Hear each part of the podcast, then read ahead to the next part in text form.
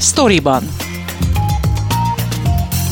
Ez a Szabad Európa podcastja, amelyben a honlapunkon megjelent cikkek hátteréről, kulisszatitkairól beszélgetek a szerzőkkel. Mivel kollégákról van szó, kérem nézzék el nekem, hogy tegeződni fogunk. Én Fazekas Pálma vagyok, tartsanak velem és munkatársaimmal.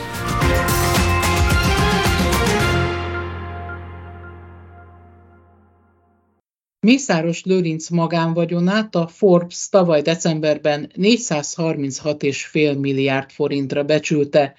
Mégis arról értesült a Szabad Európa, hogy számos magyar kisvállalkozás került anyagilag lehetetlen helyzetbe, mert a Mészáros Lőrinc tulajdonában álló cég, mint fővállalkozó nem fizetett nekik az elvégzett munka után, arra hivatkozva, hogy neki sem fizet az állam. Elég szövevényes körbetartozásos történetről van szó, de Kósa András, a Szabad Európa főmunkatársa megpróbált rendet vágni a szálak között, ő a sztoriban vendége. A felvezetőben azt mondtam, András, hogy ez egy körbetartozásos történet, de valóban így van? Hát az az érdekes, hogy ezt még azért így kijelenteni nem biztos, hogy lehet. Ugye nem tudunk pontosan mindent mivel hogy a illetékesek, tehát hogy például az építési minisztérium vagy a MÁV sem válaszol azért konkrét kérdésekre.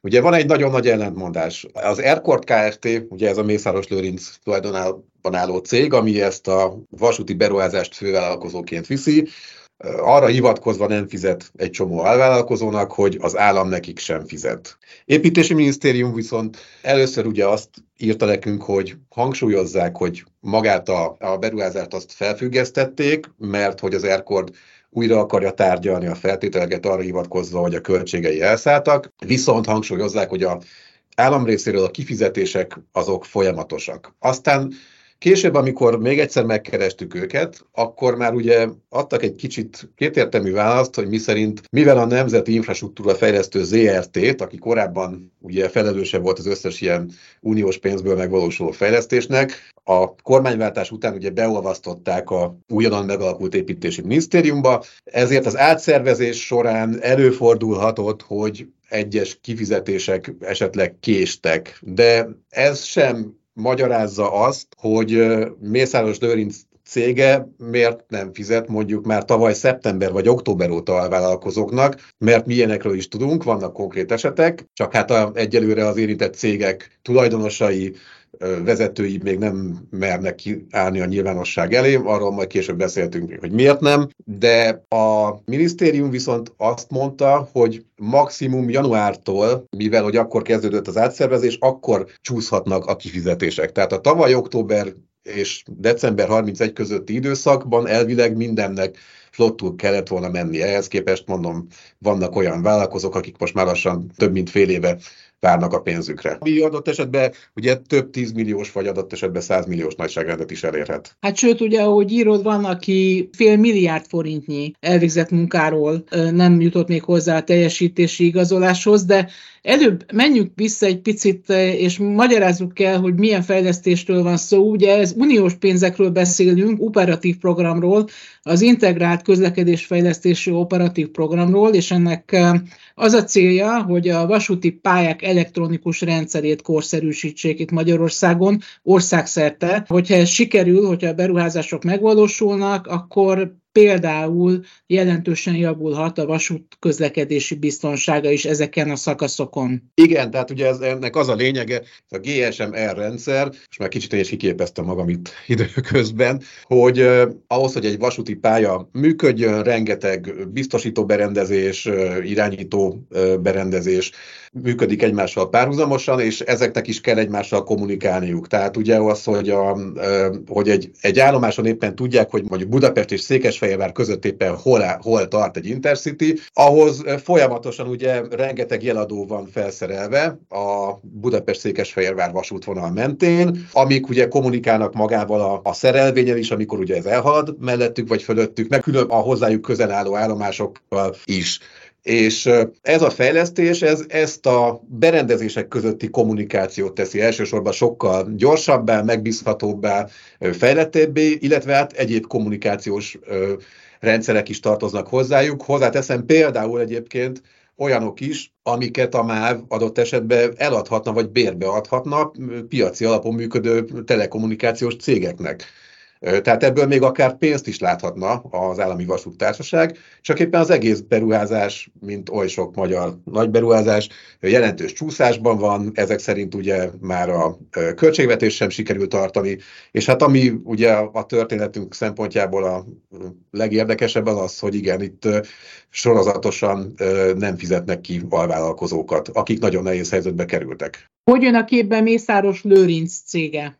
Hát Ugye nagyon egyszerűen egy csomó szakaszon vagy ő az Aircord Kft. vagy egyedüliként, fővállalkozóként ő nyerte el a közbeszerzést, vagy például mondjuk a Strabag, az osztrák tulajdonos Strabaggal konzorciumban végzi ezeket a fejlesztéseket. Ez azért érdekes egyébként, mert arról is több alvállalkozótól kaptunk jelzést, hogy olyan kivitelezők, akik a Strabaggal szerződtek közvetlenül, azok folyamatosan kapják a pénzüket, tehát ott semmi probléma nincsen. Az osztrákok ezek szerint érdekes módon tudnak fizetni, nekik nem szálltak el a költségeik, nekik semmit nem kell újra tárgyalniuk, csak éppen Mészáros Lőrinccel. És ami még egyébként pikásan teszi a dolgot, hogy ugye ez egy viszonylag kis kör, tehát azért vasútépítés Magyarországon, ahogy nekem a, a benyomásaim alapján nagyjából mindenki ismer azért mindenkit a szakmán belül, úgyhogy olyan túl nagy titok szerintem itt nincsen senki előtt, és, és hát arról nekem többen beszéltek, hogy vannak úgymond csókos vagy hát protekciós cégek, amelyek ugyanúgy az Aircord Kft. alvállalkozói, csak éppen tulajdonosuk mondjuk jóban van Mészáros Lőrinccel,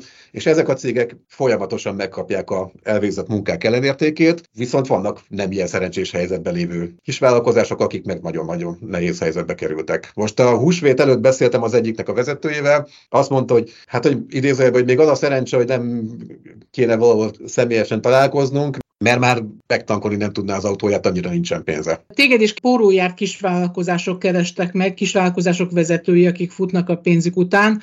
Nekik mit mondtak, hogy miért nem fizetnek nekik? Ugye itt ellentmondó információk vannak, mert ahogy te is mondod, azt mondják, hogy amikor elnyerték a tendert, akkor jelentős összegeket hívhattak le, tehát elvileg Mészáros cége nem küzdhet anyagi gondokkal, ki tudná ezeket a vállalkozásokat fizetni.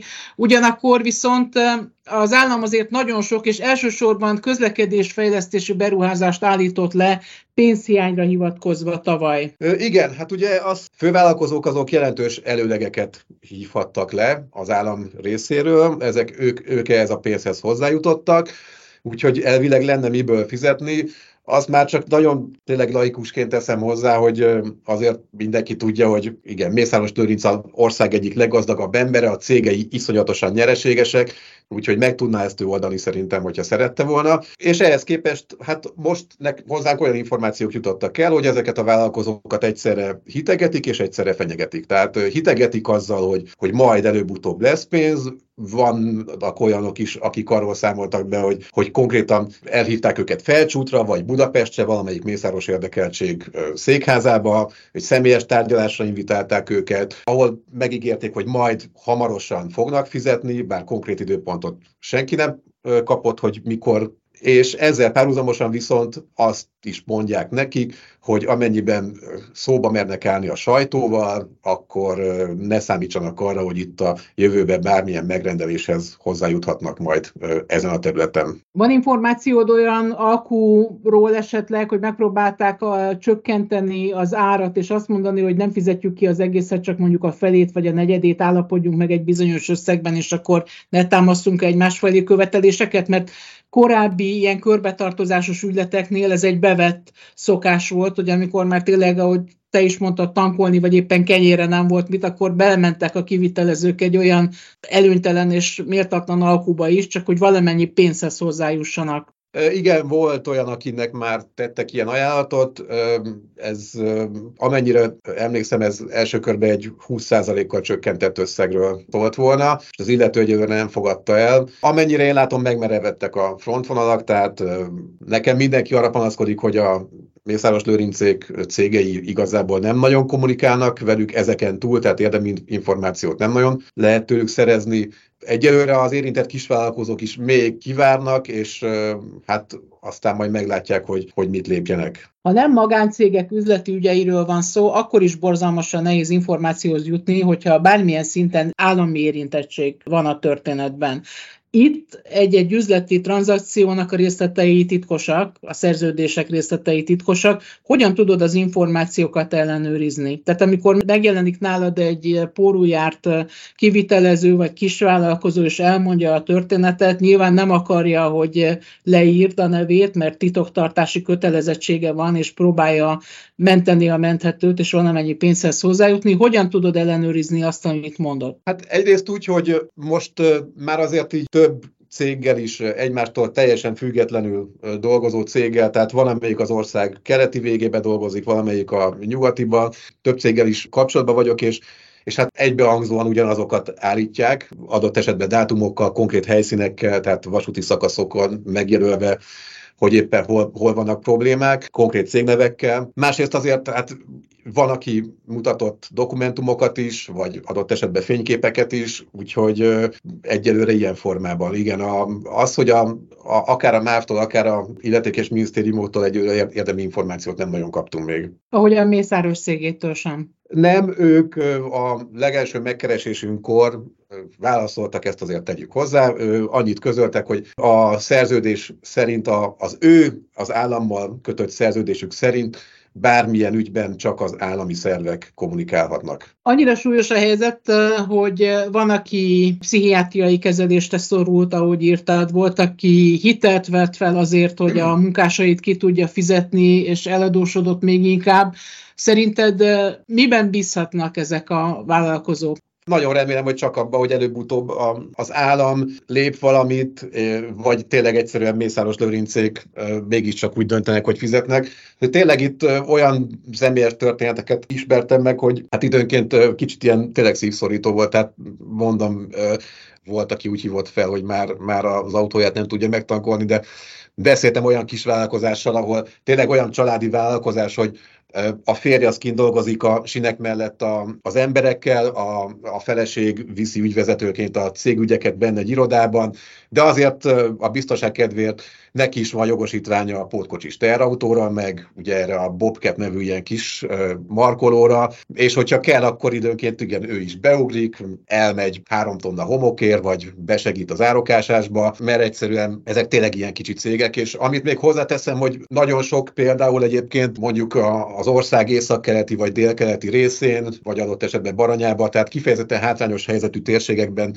dolgozó cégek, és ez a a vasútépítésben nagy, nagyon sokan például hát alacsony képzettséggel vagy képzettséggel nem rendelkező embereket, például sok romát is foglalkoztatnak, akiknek ez jelentett egy sokáig biztosnak tűnő megélhetést, mégiscsak a nyílt munkaerőpiacon tudtak dolgozni egy viszonylag tisztességes fizetésért, most közülük is sokan már munkanélküliek lettek, ezért is nem értem, hogy ez hogy nem éri el az állam inger küszöbét, hogy itt valamilyen segítséget nyújtson ezeknek a bajba került embereknek. Azon kívül egy másik eh, fontos eleme is van ennek, nagyon nagy csúszásban vannak ezek a munkálatok, és van olyan határidő, amivel, hogyha nem teljesítenek, akkor uniós pénzt kockáztatnak. Ez a határidő éppen ebben az évben jár le. Igen, ez ugye december 31-e, mert ugye itt még egy 2014 és 21 közötti uniós költségvetési időszakban meghirdetett operatív programról, és az alapján megkötött közbeszerzésről beszélünk aminek ugye igen, idén december 31-ig legkésőbb be kellene fejeződnie. Ugye most egy csomó helyen állnak a munkálatok,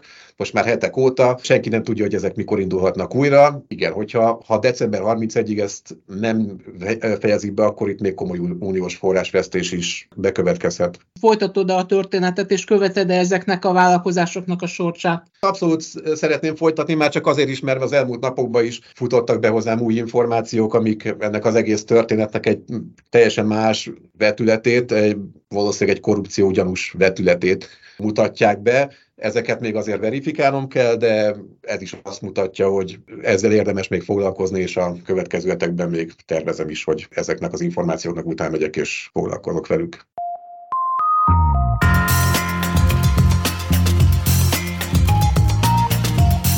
Ez volt a Storyban, a Szabad Európa podcastja, a honlapunkon megjelent cikkek hátteréről, kulisszatitkairól. Én Fazekas Pálma vagyok, köszönöm figyelmüket munkatársaim nevében is.